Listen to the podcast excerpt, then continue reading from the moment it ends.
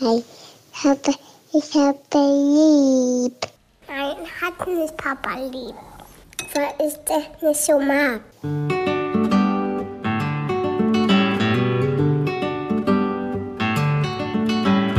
Das sind beste Vaterfreuden. Keine bösen Wörter. Halt die Fremde, alte Schöpfe. Setz dich bitte hin. Der langweilige Podcast übers Kinderkriegen mit Max und Jakob. Hallo und herzlich willkommen zu Beste Vaterfreuden. Hallo, wir haben die Bestseller-Autorin und äh, Psychologin und Psychotherapeutin Stefanie Stahl bei uns und sie hat ein Buch für nicht Kinder, aber für Eltern, die vielleicht Kinder haben, geschrieben. Nestwärme, die Flügel verleiht und sie ist Bindungsexpertin. Und wir wollen heute ein bisschen über Bindung sprechen, wie Bindung entsteht, wie Bindungsverhalten bei Kindern aussieht und wie sich das natürlich auch auf das Erwachsenenalter übertragen kann. Ich finde das total spannend, was es für Bindungstypen gibt, wie sich diese herauskristallisieren, weil ich auch ein bisschen was über die Beziehung zu meiner Tochter lernen will und wie ich einen sicher bindenden Menschen aus ihr mache. Also ich will jetzt nicht das Werkzeugbild benutzen. Geil. Nein. Aber bitte, gib mir doch ein bisschen Werkzeug Nein, an die ich, Hand. Ich will, ich will jetzt halt nicht verkacken. Ich sag's, wie es ist. Steffi, ich will es nicht verkacken. Und ich möchte wirklich gern, dass meine Tochter sich besser binden kann als ich. Und die Frage ist, was braucht es in der Beziehung zu meiner Tochter, damit sie eine stabile Vaterbeziehung erlebt und Vertrauen in Männer bekommt, also ich wünsche mir auch, dass sie sich wahrscheinlich nicht auf so Männer einlässt wie mich. Nicht vor meiner Heilung jedenfalls. Ich bin ja mittendrin. Ja. Einfach lieb haben, das ist das Einfachste. Ne? Das lieb habe ich. haben. Also es gibt zwei Sachen, Verfügbarkeit bei Eltern. Habe ich nicht. Dass du verfügbar bist? Doch, du bist sehr äh, regelmäßig Ja gut, verfügbar. ich bin, genau, also wenn ich verfügbar bin, dann für meine Tochter als allererstes, würde Ja, ich schon sagen. also und bist auch vorhersehbar verfügbar. Ja, das also stimmt. es gibt einfach feste Zeiten, wo sie genau weiß, das sind Papa-Zeiten. Mhm. Und du bist ja auch nicht allein verantwortlich. Die Mama hat ja auch noch 50 Prozent der Miete Ja. mit zu tragen. Ne? Du bist ja nicht alleine, der Tochter Bindungsfähigkeit mitgibt auf den Weg. Also liebhaben, verfügbar sein. Und das andere Kriterium ist Feinfühligkeit, dass du dich eben gut in deine Tochter einfühlen kannst, ihre Gefühle gut lesen kannst, sodass sie sich im Ganzen gesehen fühlt Mhm. und auch vermittelt bekommt, das ist die wichtigste Message, ich liebe dich so, wie du bist. Ich liebe dich für das, was du bist, auch wenn ich dein Verhalten vielleicht nicht immer äh, billige, ne? weil du hast ja auch einen Erziehungsauftrag, ja. Aber dieses, ich liebe dich so, wie du bist, auch wenn ich manchmal mit ihr meckern muss oder so.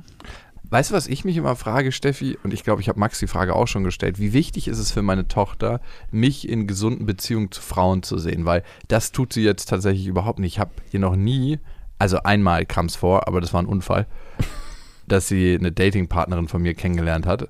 Eigentlich ähm, schläft nie eine Frau bei mir, wenn meine Tochter bei mir ist. Ne? Und da war es so, dass sie irgendwie verschlafen hatte im Nebenraum und dann ist sie einfach mit aufgestanden. Ich konnte ihr dann nicht sagen, du, äh, wäre jetzt eigentlich Zeit für dich zu gehen. Ich habe da mit meiner Tochter gefrühstückt und dann ist sie halt da geblieben und ich dachte mir die ganze Zeit, oh Gott, ich spinne, aber ich war denn da drin in der Situation gefangen. Aber eigentlich hatte sie noch nie erlebt, dass ich mit einer Frau bin, mit der ich irgendwie eine Liebesbeziehung habe. Auch nicht mit ihrer Mutter natürlich, das hat sie ja nie gesehen. Und wie wichtig ist es für meine Tochter, das mal zu sehen eigentlich? Das hat schon einen Einfluss, äh, das Vorbild, was die Eltern leben. Aber solange du auch kein schlechtes Vorbild lebst, machst du ja auch nicht so viel verkehrt, weil das Primäre, wie du jetzt dich in Beziehung zu ihr direkt verhältst, dass du sie lieb hast, auf der einen Seite, aber auch die andere Seite habe ich noch nicht gesagt, auch ihre Autonomie forderst. Das spielt in der späteren Entwicklung noch eine größere Rolle als im Moment. Also gerade die ersten zwei Jahre geht es vor allen Dingen um das Liebhaben und gut versorgen. Und dann kommt aber auch die autonome Entwicklung in der Trotzphase und dass sie eben auch einen eigenen Willen haben darf, dass sie lernt, Beziehung ist etwas, das muss ich nicht einfach nur über mich ergehen lassen, weil der Papa sowieso immer recht hat und weil der Papa so autoritär ist, sondern Beziehung ist etwas, was ich mitgestalten kann. Das heißt, ich habe durchaus mal die Chance, auch dass es mal nach meinem Willen geht und so, dass sie lernt, hey, Beziehung ist was Lebendiges und auch ich habe einen gewissen Einfluss. Das ist eine ganz, ganz wichtige Botschaft und dass sie eben dadurch auch lernt, dass sie eine gewisse Stärke besitzt. Das muss natürlich gut ausbalanciert werden, ja, weil man will ja kein Ich-Monster großziehen, ja. Also die Anpassungsfähigkeit auf der einen Seite, die Anpassungsfähigkeit ist auf Seiten der Bindung muss gegeben sein, aber auch die Durchsetzungsfähigkeit, ne? dass sie sich sowohl anpassen als auch durchsetzen kann. An dieser Stelle eine kleine Werbung. Und es ist Ikea mit Smallstart und Trofast. Und das ist eine Aufbewahrungsmöglichkeit für Kinderkleidung, wo sie sich selbst drum kümmern können. Wie praktisch. Es ist so schön, die Kinder aufwachsen zu sehen. Bist du eher einer, der den Kindern zu viel oder zu wenig zutraut? Ähm, ich traue denen auf jeden Fall zu viel zu, weil ich gar nicht die ganzen Sachen für sie übernehmen möchte. Deswegen bin ich auch so froh, dass es diese Systeme gibt, dass sie schon von alleine die Sachen machen können. Ja, und du hast mir den Tipp gegeben mit dieser Box, wo man zum Beispiel die Kleider wieder ordentlich reinfalten kann, sich die Sachen für den nächsten Tag rauslegen kann. Und diese Box, Mhm. die gibt es bei Ikea. Barndröm, das ist eine schön leichte Box, wo die Kinder genau das machen können. Und dann lernen, sich an- und auszuziehen, ohne dass man als Elternteil was machen muss. Darum geht es ja am Ende. Nein, Es geht am Ende darum, nicht nur im Scherz, dass die Kinder irgendwann auch verstehen, sich nicht nur selber anzuziehen, sondern eben auch selber ihre Sachen rauszuholen und rauszulegen und sie auch wieder ordentlich wegzuräumen.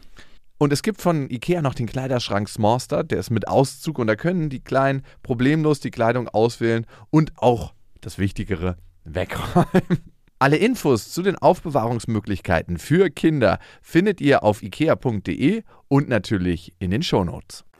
Oh, Ich-Monster ist ein schönes Wort. Ich-Monster, ja, ich glaube, davon werden ein paar im Prenzlauer Berg gerade großgezogen. Äh, vielleicht nicht nur im Prenzlauer Berg, weil ich meine, bei allem, was Jakob beschrieben hat, wie es vielleicht bei ihm aussieht mit seiner Tochter, dass er dann nicht immer so präsent ist, obwohl es ja alles gar nicht stimmt, aber seine eigenen Be Befürchtungen, die er hat, auch, dass er nicht eine Liebesbeziehung führt mit einer Frau und seine Tochter das miterlebt, habe ich manchmal schon das Gefühl, dass wir unsere Kinder, und das wäre meine Frage, zu sehr mit Liebe zuschütten, zu sehr mit diesem, mit diesem Gefühl von, ihr dürft alles. Natürlich gibt es klare Grenzen und wir weisen auf das Verhalten und du bist trotzdem okay, wie du bist. Aber erziehen wir Ich-Monster. Also das ist, manchmal habe ich schon das Gefühl, dass wir auch in einer Zeit leben, wo wir die Chance haben, dass beide Elternteile sich sehr, sehr viel Zeit nehmen für die Kinder und auch auf alle Bedürfnisse in allen Lebenslagen eingehen können, ob das nicht auch zu viel des Guten ist. Ja, weil die Kinder dann zu wenig lernen, mal eigene Schwierigkeiten zu lösen, auch mal Langeweile auszuhalten, Mhm. sich auch mal mit sich selbst zu beschäftigen. Na, also ich hatte neulich mit Jakob telefoniert und da hatte er Papatag und dann äh, meinte er, wir müssen jetzt bald aufhören. Da hatten wir aber gerade mal zwei, drei, vier, fünf Minuten telefoniert, weil er heute für seine Tochter da wäre. Und dann habe ich gesagt, sag mal, die kann sich auch mal anpassen. So, so mini, du musst ja nicht von morgens bis abends jetzt hier den äh, Stundenclown machen, Ja. ja. Ich habe immer ein Und- schlechtes Gewissen. Ja, und das haben die Scheidungseltern. Die Scheidungseltern Ah. haben immer dieses schlechte Gewissen Ah, ich bin da also fein raus. und überkompensieren dann oft. Ne? Auch arbeitende Eltern haben oft das schlechte Gewissen. Ähm, Manchmal auch zu Recht, muss ich sagen, aber das ist nochmal ein anderes Thema. Das gehört hier nicht rein. Und dann auf der anderen Seite wieder so überkompensieren. Ja. Das habe ich total. Also ich stehe morgens auf. Also was sie macht, wenn sie bei mir schläft, sie liegt schon mal eine halbe Stunde neben mir wach, ne? Aber dann beginnt das Programm. Dann heißt es aufstehen natürlich, Frühstück machen, waschen, fertig machen, ganz klar, die ganzen normalen Sachen. Aber wenn wir einen freien Tag zusammen haben, dann frage ich sie, was sie machen möchte und sie sagt immer das Schlimmste von allen. Mit diesen Figürchen im Puppenhaus spielen. So, was ist was ist wirklich die Todesstrafe. Und dann kommt danach, wenn wir damit fertig sind, mit Playmobil spielen. Das ist das Gleiche. Ja. Wir haben dann irgendwann mit dem Puppenhaus fertig gespielt und ich denke mir die ganze Zeit, oh Gott, nein, ich will nicht. Aber ich mach's trotzdem. Aber das wäre früher bei unseren gesunden Eltern, sag ich mal, die Die gesunden, kriegstraumatisierten Eltern, das war noch richtig. traumatisierten, ja, aber die einfach nicht diese riesen Schuldgefühle hatten, weil sie, weil auch mehr Zeit da war für die Kinder, muss man sagen. Also es war, das war ja auch toll für die Kinder, wenn, wenn die Mama da zu Hause geblieben ist, ja. Also ich plädiere jetzt nicht wieder für alte Rollenbilder. Ich will das bitte auch nicht in den Kommentaren hören, weil das Bullshit ist. Ich rede es einfach nur. hier. Ich rede es einfach nur aus Kindersicht. Natürlich ist das toll, wenn eine Mama am Herd steht, wenn man aus der Schule nach Hause kommt. Ja. Natürlich Ja. ist das super. Und die hat natürlich nicht das schlechte Gewissen. Und das hieß aber auch, dass sie es ging nicht von morgens bis abends nach dem Kinderwillen, sondern dass du sagst, Lilla, wir machen heute einen Ausflug, wir machen dieses. Ich meine, du gibst ihr auch sehr viel Verantwortung damit, dass sie da immer bestimmt und auch sehr viel. Natürlich kannst du mal fragen, äh, was hast du Lust zu spielen? Aber ich fände es total gesund, wenn du sagst, Lilla, so jetzt machen wir mal dies oder jetzt machen wir mal jenes und jetzt spielst du auch mal äh, für dich allein. Das musst du ja auch lernen. Du kannst ja nicht ständig den, den Pausenclown da machen. Ja, auch zu sagen, ich habe keine Lust Oder ich möchte, mir auch noch Erziehungstipps, Max. Ey. ich möchte jetzt nicht spielen. Also ich musste mich da an eine Situation Ja. erinnern, die du beschrieben hast, wie die abendliche Vorlesesituation, die sich ja, glaube ich, mittlerweile gebessert hat, abgelaufen ist, dass du, glaube ich, bis zu zwei Stunden Geschichten vorgelesen hast. Eine bitte. Eine Stunde. Eine ausgedehnte Stunde. Aber da dachte ich schon, okay, wer ist hier eigentlich der Chef? Sie. Ja, das stimmt schon. Und indirekt hat mich ja auch richtig meine Ex-Freundin immer bei der Stange gehalten. Die hat das halt durch Launen gemacht, dass sie mich durch Launen gesteuert hat und irgendwann habe ich gedacht, ich halte es nicht mehr aus. Und meine Tochter, ich weiß nicht.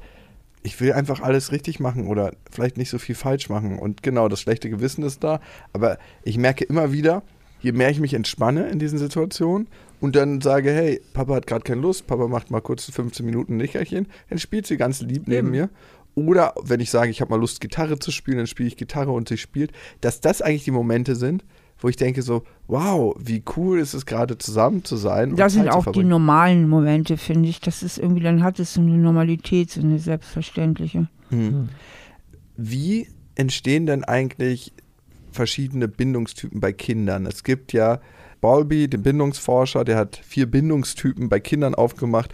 Ich glaube, die muss jeder mal studiert haben, wenn er entweder Psychologie studiert Oder hat Pädagogik. Oder, oder in der Pädagogik sich umgetrieben hat.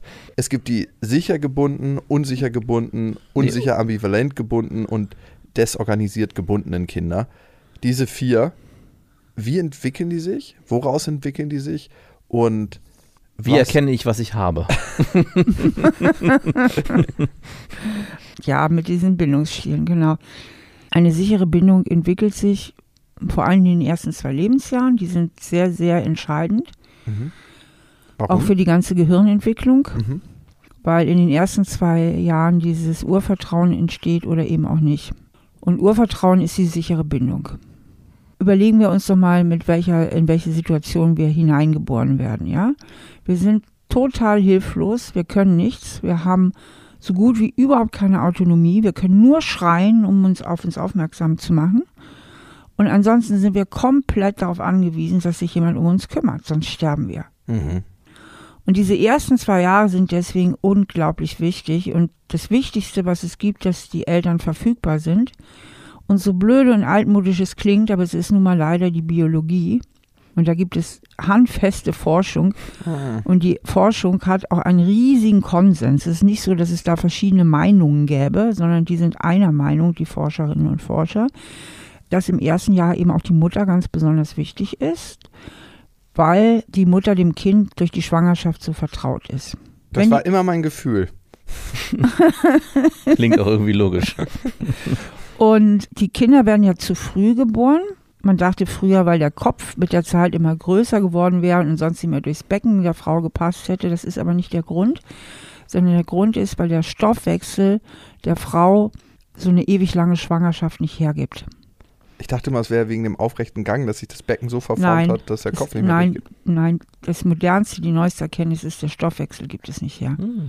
So, das heißt, sie müssen noch ein Jahr nachbrütet werden. Die werden nämlich optimalerweise gut vorbereitet auf dieses Leben nach einer 24-monatigen Schwangerschaft. Aber das hält ja keine. Ja, aber dann ist es auch zu Recht, dass die Frauen da die meiste Pflege übernehmen, weil ihr Stoffwechsel hat es ja nicht ausgehalten. Und dann können sie sich auch die nächsten zwölf Monate kümmern, ne? Und auf der anderen Seite, wenn, Aua. Ich sehe schon. so kann man übrigens richtig Zorn streuen. und bei einer 24-monatigen Schwangerschaft könnte ich mir noch ein drittes Kind vorstellen. Wenn das fertig herauskommt, Wenn meinst es du, wenn es da das schon erste Wort so, Papa, bist du's? Lass uns spielen. ja, das wäre super praktisch, wenn es mit, oh gut, aber das wäre auch nicht ein schönes Bild. Ich muss auf Toilette, ich gehe mal kurz pullern. Und kann Kann das schon alles. 24-monatiges Kind, ja. Okay. So, also das Kind muss nachbebrütet werden. Mhm. Und was es vor allen Dingen braucht in den ersten Jahren, ist Sicherheit, Sicherheit und nochmal Sicherheit. Na, Und die Sicherheit kann ganz schnell die Mutter spenden, atemvertraut, herzschlagvertraut. Der Vater ist auch wichtig, ist auch ganz super, wenn er ganz früh mit einspringt und auch ganz früh eine Bindung zu dem Kind entwickelt. Und natürlich, wenn die Mutter nicht fähig ist oder nicht da ist oder was auch immer ist, verhindert ist, kann natürlich auch der Vater oder eine andere primäre Bindungsperson einspringen. Also dann ist jetzt nicht Hopfen Malz verloren. Aber erstmal ist es cool mit der Mutter. Und jetzt kommt das Entscheidende. Kinder können ihren Stress im Gehirn nicht selber regulieren Hm. Mhm. in den ersten drei Jahren. Und sie lernen, das Gehirn des Kindes lernt, den Stress zu regulieren auf folgende Weise. Kind hat Stress, Mama oder Papa kommen, machen Eitertei und trösten das Kind körperlich. Es geht nicht um Reden, körperlich streicheln, Arm nehmen, wiegen, schunkeln und so weiter. Dadurch werden beruhigende Hormone im Kopf ausgeschüttet, Kuschelhormone im Kopf des Kindes. Dadurch beruhigt sich der Stress wieder durch diese Hormonausschüttung.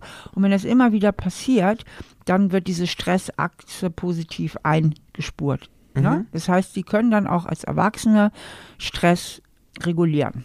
Wenn das nicht passiert, weil das Kind zum Beispiel zu früh in die Kita kommt, und Uh. Kitas sind Stress für Kinder, Reizthema. Reizthema ist mir egal, weil das Kind zu früh in die Kita kommt.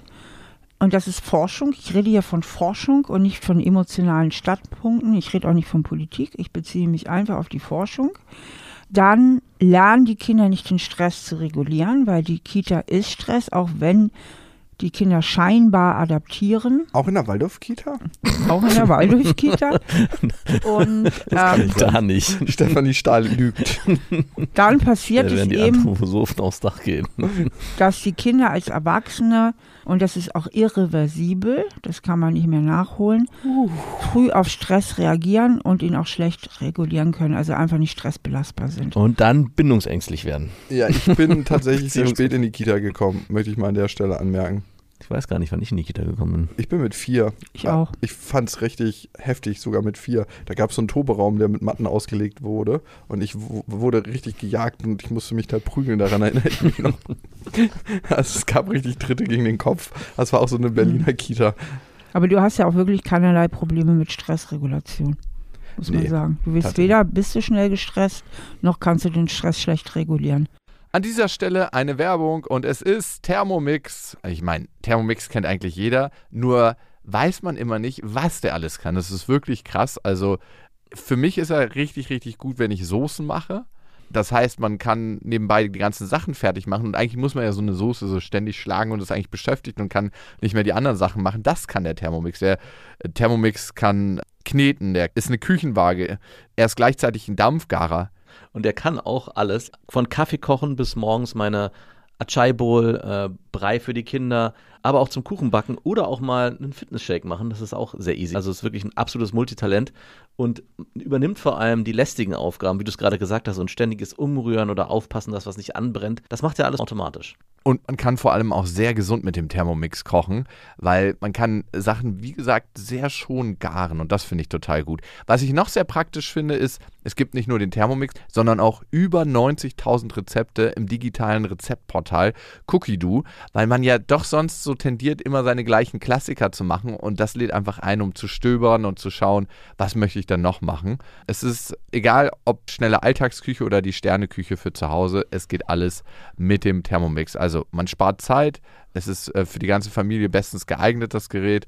Mit dem Thermomix spart ihr auf jeden Fall Zeit beim Kochen und es klingt sehr, sehr gut. Also ich frage mich immer, darf man das sagen, ich habe gekocht oder muss man das sagen, wir haben gekocht? Man muss sagen, wir haben gekocht und das Gute bei Cookie Dough ist, dass man die ganzen Rezepte auf den Thermomix bekommt und dadurch einfach nur das machen muss, was der einem sagt. Das heißt, man kocht wie von Zauberhand unter Anleitung und am Ende kann man seinen Gästen ein perfektes Rezept präsentieren, was man gekocht hat, was dazu auch noch sehr gut schmeckt. Oder sich selber, das geht natürlich auch. Und wenn ihr euch jetzt auch für einen Thermomix interessiert, findet ihr natürlich alle Infos auf thermomix.de und den Link zu Thermomix und alle Infos findet ihr auch nochmal in unseren Shownotes. Was denkst du denn ist ein gutes Alter, um sein Kind in die Kita zu geben? Und was- Nochmal, das ist nicht das, was ich denke. Ich beziehe mich hier einfach auf die Forschung, ja. Okay. Also ein gutes Alter ist ab zweieinhalb, drei Jahren so. Und, Und ähm, davor st- entsteht dieses Irreversible im Gehirn. Oft. Allerdings kenne ich auch Fälle, wo es einfach nicht der Fall war. Ich kenne zum Beispiel einen Fall, ähm, tatsächlich meine Nichte, die war das erste Jahr voll da, voll da, voll da. Super einfühlsam auch. War dann im zweiten Jahr, war das Kind halbtags in der Kita. Ne? Gut, das heißt, sie war aber auch immer den Nachmittag dann noch da. Ne? Auf keinen Fall ganztags, ja. Und der Junge hat das sehr gut weggesteckt, ja. Der ist wirklich ein fittes Kerlchen. Kommen sicherlich viele Sachen zusammen. Ihre hohe Einfühlsamkeit im ersten Lebensjahr, sicherlich auch das im zweiten Lebensjahr immerhin halbtags. Und Gene spielen ja auch eine Rolle. Robustes Kerlchen sicherlich auch. Es gibt Kinder, 20 Prozent der Kinder zum Beispiel werden mit einer erhöhten Angstbereitschaft geboren. die viel schneller reagieren auf Angst und Stressoren als andere Kinder. Es gibt auch Kinder, die werden mit einer geringen Angstbereitschaft geboren. Ähm, diese Faktoren spielen sicher auch eine Rolle. Aber es gibt da eine ganz, ganz saubere Forschung. Und was ich jetzt super krass finde, und deswegen äußere ich das hier, und auch auf die Gefahr hin, dass viele mich doof finden, altmodisch oder sonst was, weil, wie gesagt, es geht mir nicht um altmodisch, es geht mir um Biologie. Die führenden Bindungsforscherinnen und Forscher der Bundesrepublik haben ein Paper verfasst, in dem sie diese Forschungsergebnisse klar zusammengetragen haben, haben das an alle wichtigen Zeitungen geschickt. Und die Zeitungen schreiben es nicht, weil sie Angst haben, Leser zu verlieren. Ich muss dann wirklich sagen, wieso wundern wir uns, dass es gegen die Nazis nicht genügend Widerstand gegeben hat, wenn heute in unserem sicheren Deutschland sich Leute nicht trauen, so ein wichtiges Thema, was so, so, so wichtig ist, noch nicht mehr mehr in der eigenen Zeitung zu publizieren, aus Angst vor beleidigten Eltern, die sie dann nicht mehr lesen. Also das kann ja wohl nicht wahr sein, oder? Ja, dass wir den Redakteuren der Gazetten dieser Welt ähm, die Schlagzeilen schon mal nehmen, können wir das schon mal selber machen. Stefanie Stahl vergleicht. ich lese es schon. Die Kita. Die, Den Rest müsst ihr selber texten. das Bedürfnis nach Kita-Plätzen. Also, okay. mit Nazi. Das wäre nämlich, Vergangenheit. das wäre nämlich meine nächste Frage, weil klar, du sagst immer, das ist Forschung, du glaubst nicht, dass das Forschung, Ich habe gesagt, wenn sich jemand nicht traut, das zu schreiben, nur aus Angst, Leser zu vergraulen, dann müssen wir uns doch wirklich nicht wundern, ähm, dass es sich äh, mehr Widerstand gab. Oder? Ja, ja, das ja, Ist das- ja diese, diese Angst, diese Ich-Angst, immer Angst, aus Angst, ja, irgendwas, eine Anpassungsleistung okay, vollbringen. du weißt ja, wie es manchmal läuft in den Redaktionen dieser Welt. Äh, nicht immer, ne? Es gibt auch andere Redakteure, aber ganz oft sagt der Chef, die Chefin, ah, können wir so nicht drucken, gefällt unseren Leserinnen und Lesern nicht. Keiner hat Bock, sich mit sich selber so ganz tief und schmerzhaft auseinanderzusetzen. Ich auch nicht, das ist total unangenehm. Und Eltern wollen immer alles richtig machen, das kenne ich auch. Für mich wäre Ja, es dann total. soll sie es doch richtig machen. Dann brauchen sie aber auch die Chance dazu, weil ganz viele Eltern wissen das nicht. Die haben die Information überhaupt Ja, nicht. und können es sich vielleicht auch Die haben wirtschaftlich die nicht erlauben. Information nicht. Ja, das ist was anderes. Dann können wir jetzt darüber reden, das möchte ich ja auch. Erstmal ist es ja oft so, was heißt wirtschaftlich nicht erlauben? Heißt das, ich kann dann meine drei Autos und das Riesenhaus nicht bezahlen? Ist das wirtschaftlich nicht erlauben? Vier So. Autos. Genau. Und an alle, die das jetzt hören, dann überlegt euch mal, was euch wirklich wichtiger ist. Was euch wirklich wichtiger ist. Ein gesundes Kind großzuziehen oder zwei fette Doppelverdiener mit fettmateriellen Besitz zu zwei fetten Karrieren. Dann überlegt euch, was wirklich wichtig ist. Und dann gibt es die, die wirklich nicht anders können, auch Alleinerziehende und so weiter, aber auch welche, die wirklich wirtschaftlich am Rande stehen oder wirklich Schwierigkeiten haben. Die können kompensieren, indem sie in der Zeit, die sie mit dem Kind haben, ganz, ganz viel liebevolle Zeit verbringen. Und diese Kinder, die halt so viele Anpassungsleistungen, ja, das heißt, die Kinder müssen ja sehr viel Anpassungsleistungen bringen, die früh in der Kita sind, die haben öfter die Angewohnheit, später nochmal so ein bisschen zu regredieren. Zum Beispiel sagt dann die Achtjährige, Mama, bind mir bitte die Schuhe zu. So. Und dass man das dann auch richtig versteht und richtig liest und nicht sagt, ach, das kannst du doch schon selbst, willst du mich jetzt noch mehr stressen? Du siehst doch, ich habe viel zu tun, Gleich knallt's. sondern hört, Mama, also das richtig übersetzt, in Kindersprache richtig übersetzt, Mama, ich habe so viel mich immer angepasst, ich habe so viele Anpassungsleistungen verbracht und ich habe dich auch oft vermisst, kannst du jetzt noch mal ein bisschen für mich da sein? Das ist interessant, dass du sagst, meine Tochter ist jetzt mit einem Jahr in die Kita gekommen. Ein Jahr und einen Monat, glaube ich. Und wir hatten damals schon das Gefühl, es ist eigentlich zu früh, aber es ließ sich nicht anders regeln. Ja, das kann man auch wieder in Frage stellen, hätte sich vielleicht auch anders regeln lassen können. Beim zweiten ging es ja dann. Und es gibt jetzt schon immer wieder, jetzt geht sie gerade in die Schule mit sechs Jahren und es kommen jetzt so Situationen, Papa, kannst du mich anziehen? Also Genau. klar, sie sieht es bei ihrem kleinen Bruder, den ich dann auch morgens in der Hektik anziehen muss. Aber ich habe nicht nur das Gefühl, dass es das, der Neid ist, sondern es kommt auch woanders her. Genau. Guck mal, ich bin die ganze Zeit so Ich will auch noch mal klein ja, sein. eigenständig, selbstverantwortlich und Genau. mache alles so gut. Und das möchte ich jetzt auch noch abbekommen. Da gibt es Genau. mehrere Sachen, Ja. die sie so abklopft. Aber dieses Babyspielen, das kenne ich von meiner Tochter, dass sie dann äh, sagt, sie möchte kurz wieder Baby sein, kann auch aus anderen Quellen rühren. Ja, Also- Regression gehört, ist, gehört auch immer wieder Ja. mit dazu. Aber es ist eben auch gut, dass man dann die Zeit, die man hat, besonders liebevoll verbringt. Oder dass die Kinder dann zum Beispiel im Bett schlafen dürfen. Man sagt ja immer, das ist nicht gut. Hm. Aber wenn das Kind sowieso immer in die Kita geht, dann soll sie ruhig nachts im Bett schlafen bei den Eltern oder bei der Mama. Dass sie noch ein bisschen die Mama-Zeit wieder einholen können. Also ich schlafe seit drei Monaten im Kinderbett, weil unsere Kinder bei uns im Bett schlafen. Ich hoffe, das ist 1,40 lang, es ist aber auch sehr schmal die Raupe. und sehr dünn. Oh Gott, spürst du da das Latten raus? Ja, spüre ich. Herrlich. Irgendwann muss das mit dem Bett, gesch- also kommt drauf aus, aus welchem Hintergrund man kommt. Ne? Also wenn die Kinder die ersten Jahre gut versorgt worden sind, bin ich absolut dagegen, dass die Kinder im Bett schlafen. Die können mal rüberkommen, wenn sie Angst haben, nachts schlecht träumen, dass sie schnell nochmal bei der Mama oder so unter die Decke dürfen. Ne? Das ist okay, aber das Grundsätzliche nicht, weil es muss auch die Paarebene erhalten bleiben zwischen den Eltern. Das ist wirklich einfach auch wichtig. Also wir beobachten es schon, es gibt natürlich immer Phasen, es sind beide Kinder nach der Corona-Zeit, äh, waren sie nicht in der Kita lange Zeit, viel zu Hause und dann auf einmal gab es den Schulalltag und dann gab es den Kita-Alltag und seitdem das wiedergekommen ist, sind die wieder mehr bei uns im Bett. Vorher waren sie eigentlich nächtelang bei sich selbst, aber man merkt schon auch durch also Den auch Stress, ne? durch der den Stress, der ist dann wieder kommt. gestiegen Ja. und dann brauchen sie wieder mehr Mama und Papa. Genau. Das ist es eben. Und dann ist es auch gut, ihnen das zu geben, dass sie sich wieder beruhigen können und wissen, da ist wieder die Sicherheitsbasis. Diese Anpassungsleistungen sind halt immer anstrengend für Kinder. Mhm. Dass dann wieder die Sicherheits- und Kuschel, Kuschelbasis da ist. Ne? Wir durften immer am Sonntag ins Bett, aber manchmal auch unter der Woche. Also bis ich sechs war. Mhm. Ich habe es auch gern gemocht, tatsächlich. Außer wenn so ein Sexgeruch im Zimmer war, wo ich wusste, meine Eltern hatten Sex und so ein zusammengeknotetes Kondom in der Ecke lag. Das, dann war, Das denkst du dir auch gerade aus. nein, das habe ich mal gesehen gehabt als Kind. Das war eine sehr tief traumatische Erfahrung. Da hat deine Anpassungsleistung auch nicht ausgereicht, um das zu verkraften. Ich habe mich ja eben so ein bisschen darüber empört und dazu stehe ich auch, dass ich eben denke, wenn einfach zu viel materielle Ansprüche da sind und es eigentlich nicht nötig wäre, das Kind so früh in die Kita zu geben oder so viele Ansprüche an Karriere auf beiden Seiten. Also im ersten Jahr ist schon die Mama besonders wichtig, kann natürlich schon auch mit dem Papa auch mit kompensiert werden und so. Aber später, da möchte ich auch richtig verstanden werden, dann ist ja egal, wer sagt, ich bleibe jetzt erstmal noch zu Hause, ob es dann der Papa oder die Mama ist. Also das erste Lebensjahr sagt man schon eher die, die Mama, aber ansonsten kann man, oder man teilt sich das eben auch gut, gut auf untereinander. Ne? Ja, also ich merke zum Beispiel bei uns, dass meine Mama total gut ist, auch, dass sie mit in der Familie ist und meine Tochter total auf meine Oma, Ja. also meine Mama abfährt. Bei mir ist es so, dass meine Ex-Freundin noch nicht will, dass meine Tochter bei der Oma schläft. Glaubst du, das sollte erlaubt werden, wenn sie selber sagt, sie möchte bei der Oma? Unbedingt. Und da ist auch wieder so eine Überbebrütung, die stelle ich dann auch wieder fest. Das ist irgendwie so komisch.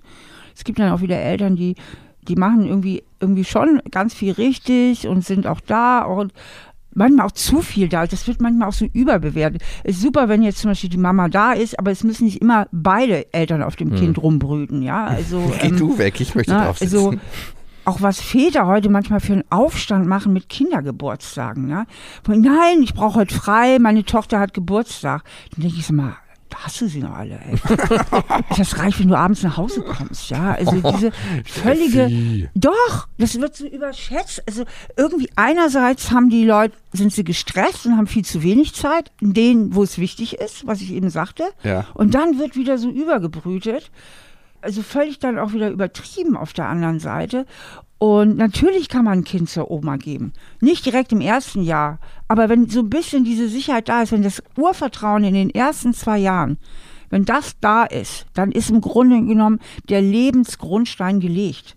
Ja, Diese Kinder sind psychisch robust und wenn die selber noch sagen, wie alt ist deine Kleine? dreieinhalb. Um Gottes Willen, natürlich kann die zur Oma. Ja, Natürlich. Oma.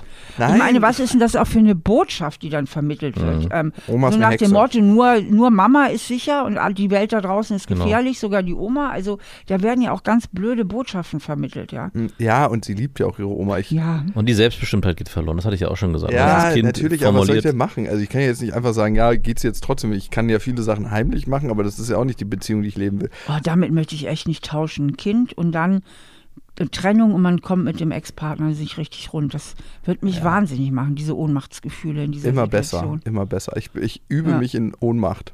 Ja. Naja, ich glaube, man muss sich auch irgendwann seinem Schicksal ergeben, sonst kämpfe ich ja da immer wieder gegen an. Ja, aber es ist Wahnsinn.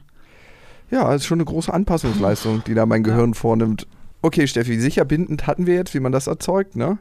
Ja, und dann gibt es eben die unsichere Bindung. Mhm. Das ist eben, wenn diese Sicherheit in diesen ersten Jahren nicht ist.